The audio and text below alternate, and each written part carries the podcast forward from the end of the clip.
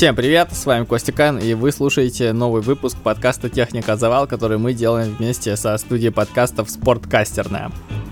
Наверное, пора немножко рассказать вам о моей подготовке и рассказать уже наконец-то конкретно о том, куда я готовлюсь. Э, вот, эм, я, кажется, уже говорил это, об этом в прошлом выпуске. Это будет э, гонка Гран-фонда – Изначально я планировал, что это будет 29 апреля и Казахстан, вот, но, к сожалению, у меня немножко разошлись мои ожидания и реальность, реальность проведения этой гонки. Я потому что думал, что гонка будет проходить э, прямо в Алматы, там будет э, много гор, много рельефа, в частности, подъем э, на Медеу, достаточно крутое место, очень классная гора, очень классный подъем.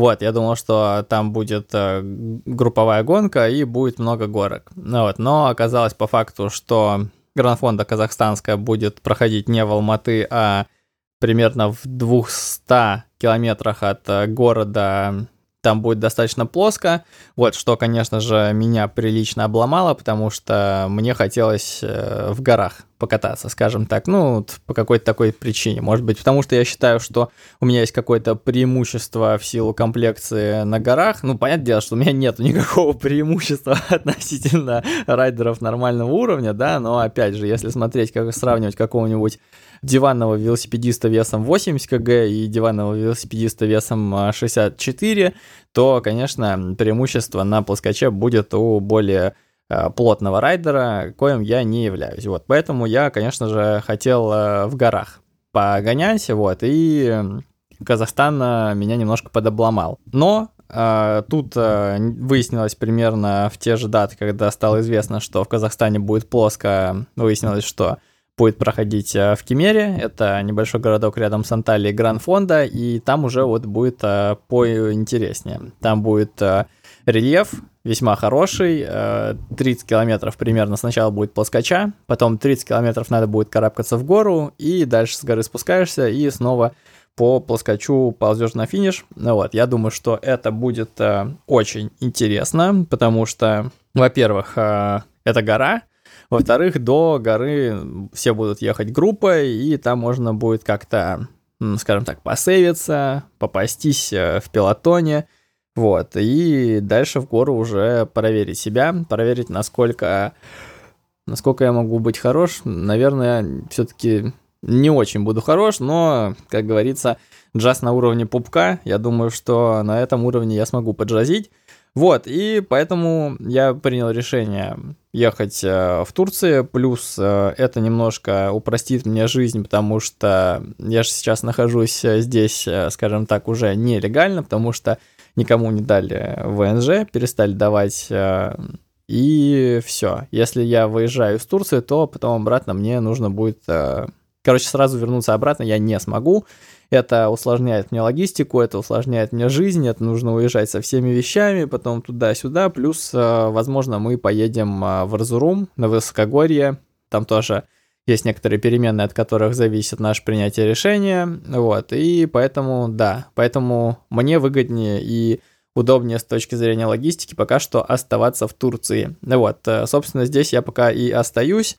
И вот, гонка выбрана, я даже уже зарегистрировался, а до нее остается месяц, и на данный момент там регистрации больше, чуть больше 20 всего лишь, половина из них это наши здесь местные ребята, с которыми мы катаемся, ну вот, так что будет интересно, и, возможно, нам даже получится как-то поработать э, командой, если мы сможем договориться, вот, тут э, один еще герой к нам э, должен приехать через пару недель, и вот вроде как он настроен, настроен э, поддержать меня. Ну, посмотрим, опять же. Э, еще месяц, э, много чего может измениться, но готовится, я, скажем так, уже начал. Начал внедрять небольшие такие специфичные штуки в подготовку, поскольку будет длинный подъем, значит, нужно готовиться к подъему. Это, как говорит тренер Блюменфельда Идена, это специфисити. То есть, если ты собираешься ехать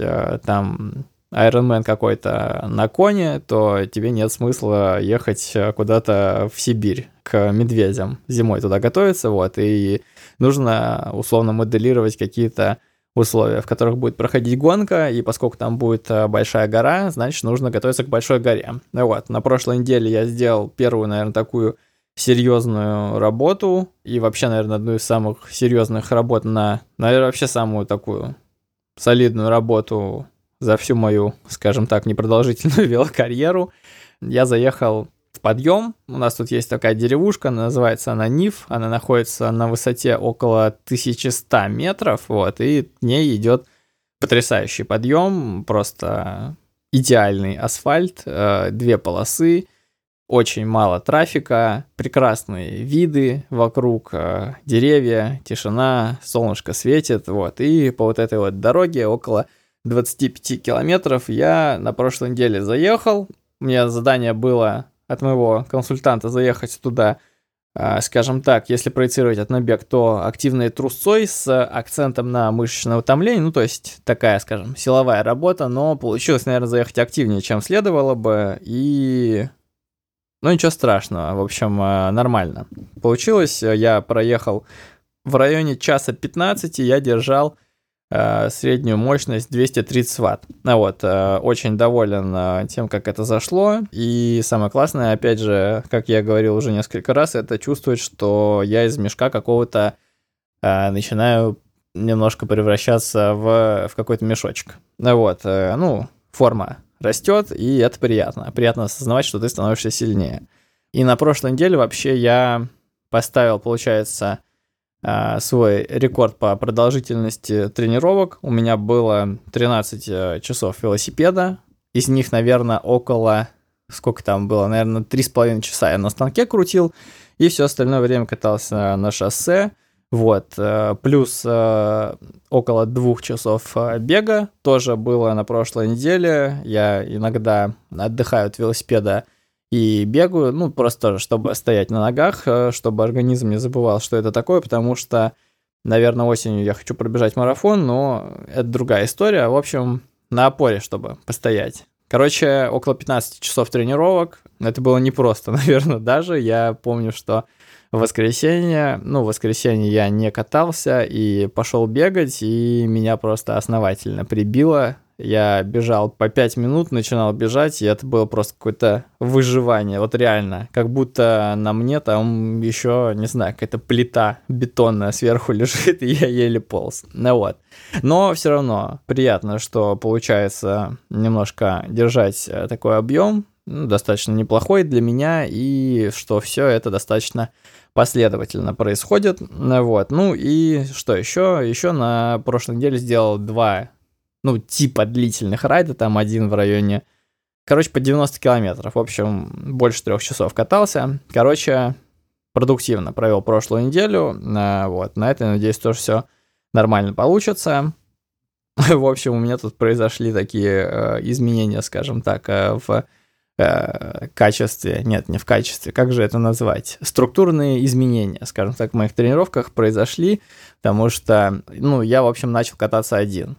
Вот. Почему это произошло? Это произошло по нескольким причинам. Во-первых, э, мы с Сашей э, обсудили, кажется, все темы, какие только можно было обсудить, и начали кататься просто молча, как, э, как два дуста каких-то. Вот. И он мне так деликатно намекнул, что пора бы мне начинать взрослую жизнь и кататься одному. Вот. Я, конечно, немножко подрастроился, потому что катаясь с Сашей, ну, он, в общем, скажем так, мне Э, как пейсмейкер, что ли, был все время на тренировках, ну и на обычных райдах, вот, и я просто ехал с ним рядом и особо ни о чем не думал, вот, а тут, значит, надо что-то там как-то самому, э, я подрастроился, но потом, несколько раз покатавшись э, самостоятельно, подумал, что это не так уж плохо, например, вот в НИФ я ехал один, и это было, да я бы даже сказал, что это было кайфово, потому что эта дорога позволяла не особо контролировать происходящее, нацепил наушнички и просто с кайфом ползешь там несколько часов наверх. Короче, было классно, и э, на самом деле, наверное, соло-райды, они не так уж э, грустны, как я представлял себе. Вот, опять же, там, если на станке это тоже соло, как, но на станке я обычно кручу, когда нужно, скажем так, оставаться в пределах офиса, не покидать его. Я сажусь, э, там телефон рядом, всегда можно посмотреть, э, что происходит, э, чего я не люблю делать, когда катаюсь на шоссе, ну, прям вообще. В последнее время я, наверное, стал каким-то очень осторожным, и даже лишний раз какие-то видосики и фотки делать не хочется, когда катаемся на улице – вот, а на станке сидишь, э, все под контролем, если что, можно отойти, какие-то срочные вопросы решить. Вот, ну и плюс э, на станке я катаюсь сейчас, э, когда мне ли выходить просто на шоссе, потому что, ну, типа, все, что меньше двух часов, я считаю, оно не стоит этой логистики, там, одевания, выкатывания туда-сюда. Кто-то скажет, Гарин, ты совсем поплыл, я скажу, ну, может быть. Вот, возвращаясь к соло-райдам, да, это было неплохо, плюс поскольку Саша-то тоже э, специфисити, скажем так, э, готовится, он э, не особо ездит по горам, ну, только с каким-то редким исключением, когда ему нужно какую-нибудь тоже силовую работу делать, а мне сейчас нужно побольше набирать э, объем, ну, я так считаю, да, и там, опять же, консультант мой тоже, в принципе, говорит, что это нормально. Но вообще говорит, больше опирайся на свою интуицию. Интуиция, конечно, у меня в плане тренировок э, не работает, вот, но Э, я понимаю, что если я хочу быть там, блин, ну как бы это смешно не звучало, там, условно, горняком, то надо кататься по горкам. Вот, поэтому соло-райды позволяют ехать куда угодно, по какому угодно разбитому асфальту, по какому угодно рельефу, и это неплохо. И тут еще месяц назад э, у одного достаточно известного видеоблогера на YouTube, э, Дилана Джейсона вышел видос, э, который наделал много шума, скажем так, в велотусовке, особенно среди ребят, которые любят э, покататься группами. И видос называется «А групп rides making you slower?» Делают ли групп райды тебя медленнее? Вот, и я подумал, так, ну давайте, типа, будем подтягивать, э, как это, сводить дебет с кредитом, или как это называется, вот, в общем, я посмотрел этот видос, ну, мне было интересно, э, что он расскажет, э, какое научное обоснование того, что катание в группе делает тебя слабее, вот, ну, помимо того, что очевидная причина — это когда все начинают э, кататься группой, то все заводятся. Вот, все заводятся и начинают лупить, начинают перерабатывать, и как следствие ну, скажем так, забирают у своего организма ресурсы в долг. Вот. Это, конечно, реально мимасная история. Особенно это мимасно в контексте, если сравнивать, э, например, с бегом, да.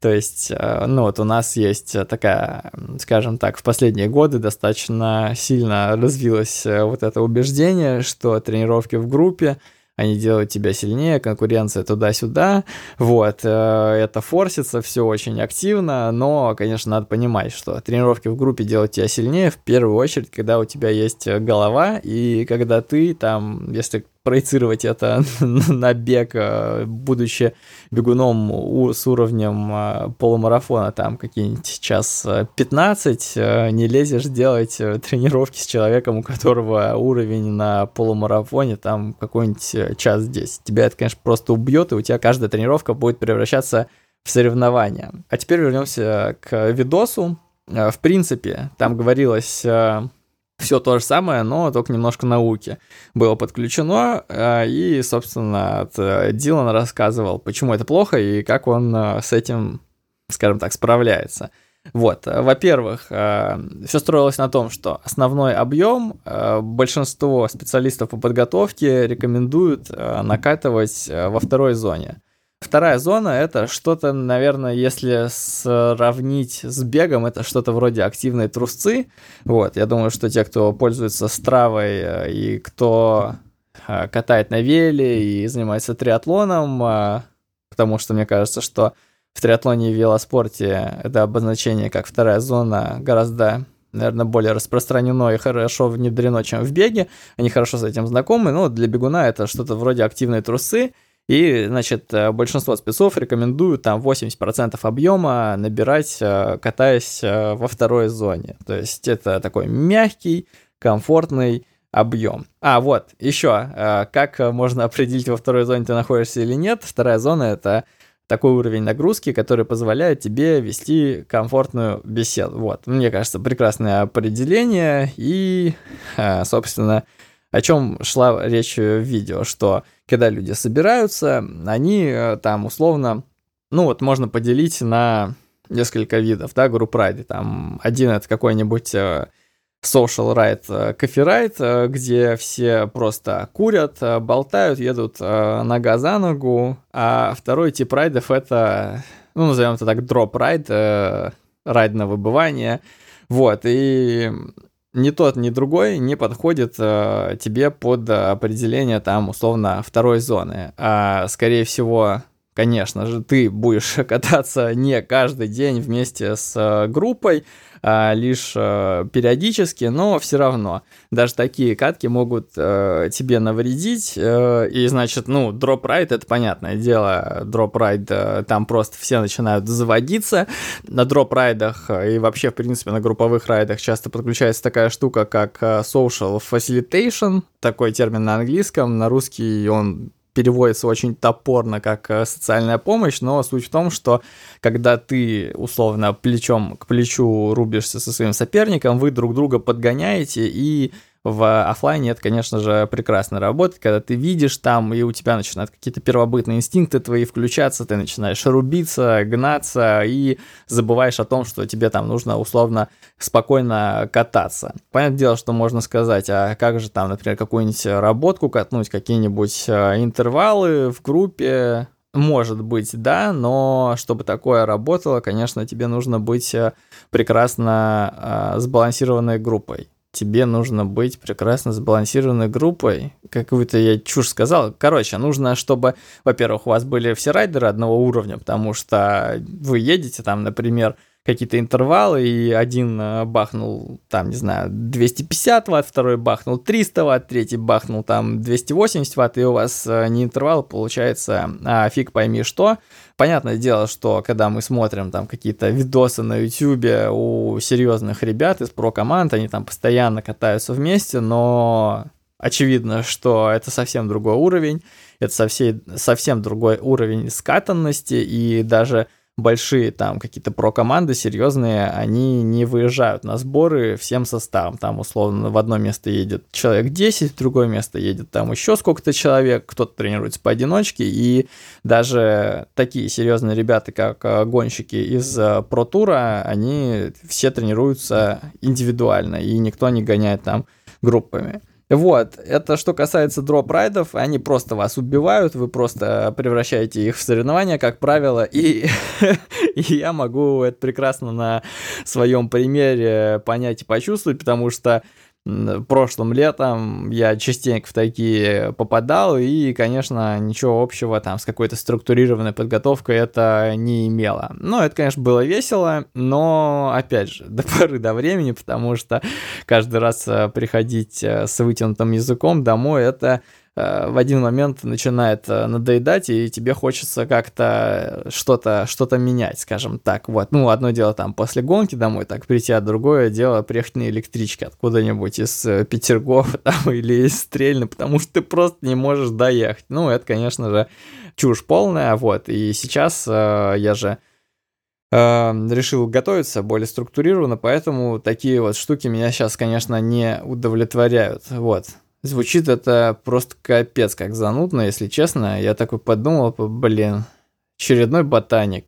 Решил что-то там, готовиться куда-то, э, там, поменял пацанов на какие-то планы, там, на планы занять 68 место на Гранд Фонда. Но вот, да, э, есть такая штука, как эффективность, и есть такая штука, как э, трата времени. Вот, и поскольку, ну, велоспорт э, занимает много времени, я хочу в ближайшее время как-то распределять свои ресурсы э, более рационально, и чтобы из этого извлекать максимум пользы. Вот, поэтому групп райды это, конечно, очень весело, но либо тебе нужно быть лидером этого групп райда, чтобы от тебя это отскакивало как, э, не знаю, что, как горох от стенки, либо тебе реально нужно настраиваться на них как на соревнования и что-то придумывать, как с ними делать, потому что, да, э, ну, здесь вот у нас есть э, несколько разных групп э, ребят, которые собираются кататься, но вот я не всегда с ними попадаю на катки, бывает весело, конечно, читать, как эти катки заканчиваются. Ну, то есть там все пишут, вот там был, был 20-минутный участок на 300 ватт у кого-нибудь или еще что-нибудь такое, или кто-нибудь пишет, я FTP обновил э, по ходу этого райда, вот. Э, такая штука, к сожалению, не очень эффективна для тренировок, э, и если вам интересно послушать какое-то более содержательное изложение информации, это то загуглите видос э, A Group Rides Making э, Slow от Дилана Джейкобса, он там и ссылочки на статьи всякие дает, то есть, э, да, о том, в частности, как э, social facilitation влияет, почему там э, гонки в Звифте, это тоже зло и все такое, да, там э, все круто расписано, вот, а возвращаясь к group ride ам, э, про drop ride мы обсудили, а типа coffee ride ы это тоже. Э, кофе-райды.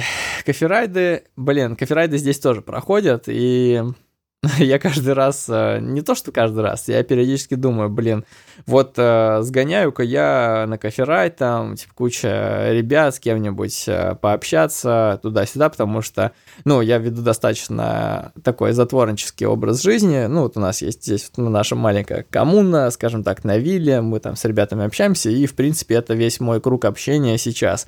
Вот, но потом, когда я начинаю думать о том, что после каждого подъема группа будет собираться, там спуски туда-сюда, я думаю, что, блин, это слишком а, какая-то непозволительная трата времени, вот, и в, скажем так, в циклике есть термин такой junk miles, э, он есть и в велоспорте, и в беге, ну и в триатлоне, наверное, тоже есть. Вот Junk Miles — это просто объем, который ты делаешь и который тебе ничего не приносит. Вот. И, к сожалению, social райды, наверное, сейчас э, были бы для меня такими Junk Miles, поэтому, поэтому соло-райды, соло-райды тема. Да, ну и опять же, конечно, на соло-райдах гораздо проще контролировать э, свои ощущения, гораздо проще э, делать задания, которые тебе дает тренер там условно или что-то в этом роде. Ну и, конечно, на соло-райдах ты сам себе хозяин, и тебе ни с кем не нужно синхронизировать свои действия. Поэтому, да, ну вот, э, такое вот прекрасное открытие было совершено на прошлой неделе. Что касается моей подготовки, которая дальше будет проходить, э, опять же, я буду подключаться к Саше на какие-то работы, так, на, прошлой, на позапрошлой неделе я, например, к нему подключался, он делал работу 5 раз по 7, по 6, по 6 минут э, он делал интервалы, вот, через отдых в районе там двух с половиной трех минут, э, у него было 300 ватт, а я просто у него на колесе болтался и давил там в зависимости от э, того, насколько далеко сидел у него на колесе, от 260 там, до 240 ватт, ну, такая приятная работа была достаточно, не очень сложная. Вот, думаю, что на этой неделе тоже подключусь к нему, если он будет делать какие-то интервалы или что-то в этом роде. Вот, на таких э, рабочих тренировках он э, согласился меня терпеть, за что ему, конечно, большое спасибо. Так что, вот, ну и буду, конечно, побольше кататься в горке. Я думаю, что раз в 8-9 дней, а может быть и раз в неделю постараюсь э, закатываться на Нив, э, тем более, что 25 километров это не предел, там можно ехать еще дальше, просто 40-километровый подъем набирать, э, и, конечно, что еще немаловажно, во всех горных гонках нужно уметь проходить спуски. Спуски это, конечно, моя просто супер больная тема, я ну, поскольку я жил в Питере и никогда в горах не катался, я их вообще не умею проходить.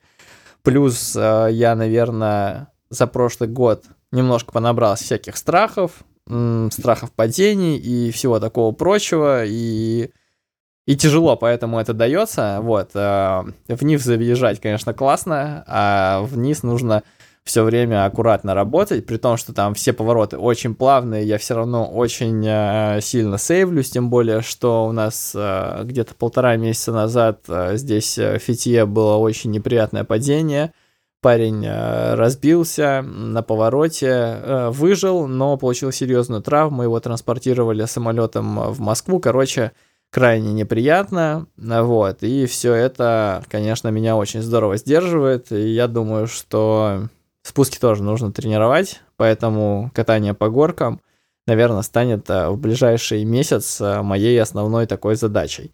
Вот, гонка Гранфонда, которая будет проходить в Кемере, будет явно не, скажем так, не моим главным стартом сезона. Я вообще, на самом деле, сейчас, когда думаю о том вообще, как, ну, люди готовятся к гонкам в велоспорте, если мы говорим о каком-то любительском невысоком уровне, как у меня, э, задача на самом деле не совсем ясна.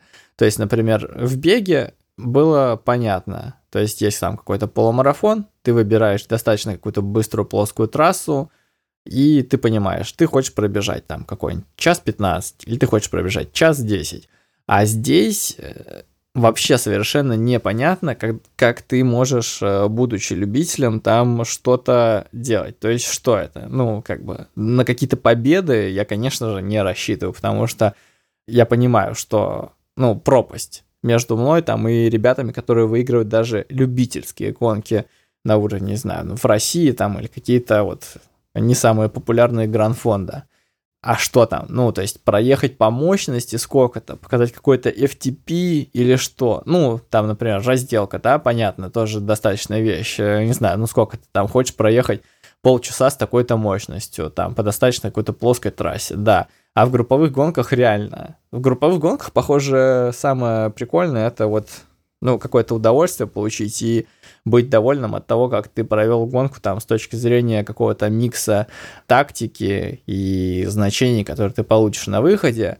Вот, э, так что я думаю, что к концу сезона будет понятнее вообще, как ставятся цели в любительских гонках э, велосипедных, а пока что совершенно не ясно, но сказать я хотел, что Гран-фонда будет первым большим стартом, и это будет проходящий старт. Посмотрим, как он зайдет что на нем получится, что на нем не получится реализовать, и дальше будем смотреть.